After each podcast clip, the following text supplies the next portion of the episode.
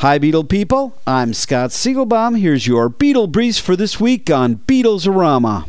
A star studded concert honoring George Harrison will take place in Los Angeles on September 28th, just days after the release of the George Harrison Apple Years box set entitled George Fest, a night to celebrate the music of George Harrison. The show will feature performances from Brian Wilson, Norah Jones, Dhani Harrison, Ann Wilson from Heart, Brandon Flowers from The Killers, Weird Al Yankovic, and many others.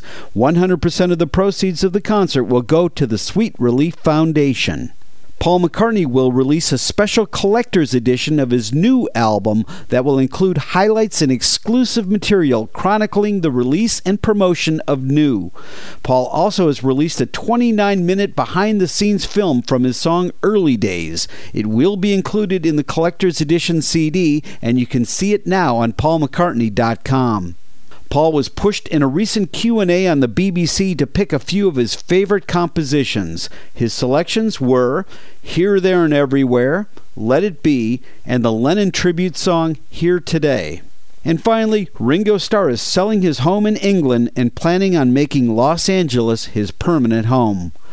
Check out rare Beatle signed artwork as well as famous Beatle photographs and animation at rockartshow.com. I'm Scott Siegelbaum for Beatlesorama.